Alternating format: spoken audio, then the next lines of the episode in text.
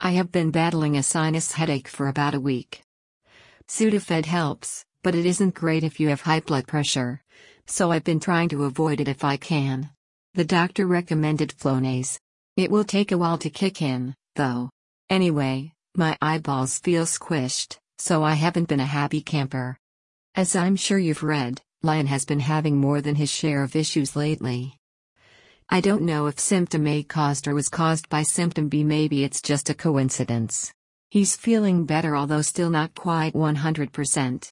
He's got an MRI scheduled for Tuesday. I hope we'll know more after that. We're continuing on our diet.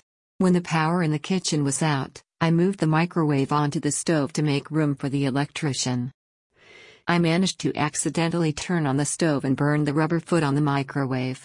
It seemed okay for a day, but then it started making the weird noise and smelling like wires burning. Luckily, most of our food can be made in either the microwave or conventional oven.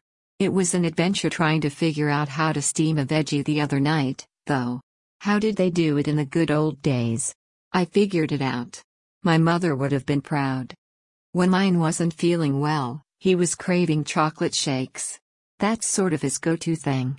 He wanted homemade chicken soup, but we didn't have any in the freezer.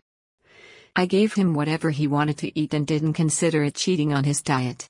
I just wanted him to feel better. After work, I'll go get our replacement microwave. And we'll be cheating a bit for dinner with pizza and a salad. Of course, the salad has all sorts of bad things in it, so maybe we'll skip it. It's a really good salad, but it probably has as many calories as the pizza. We'll be back on the diet tomorrow.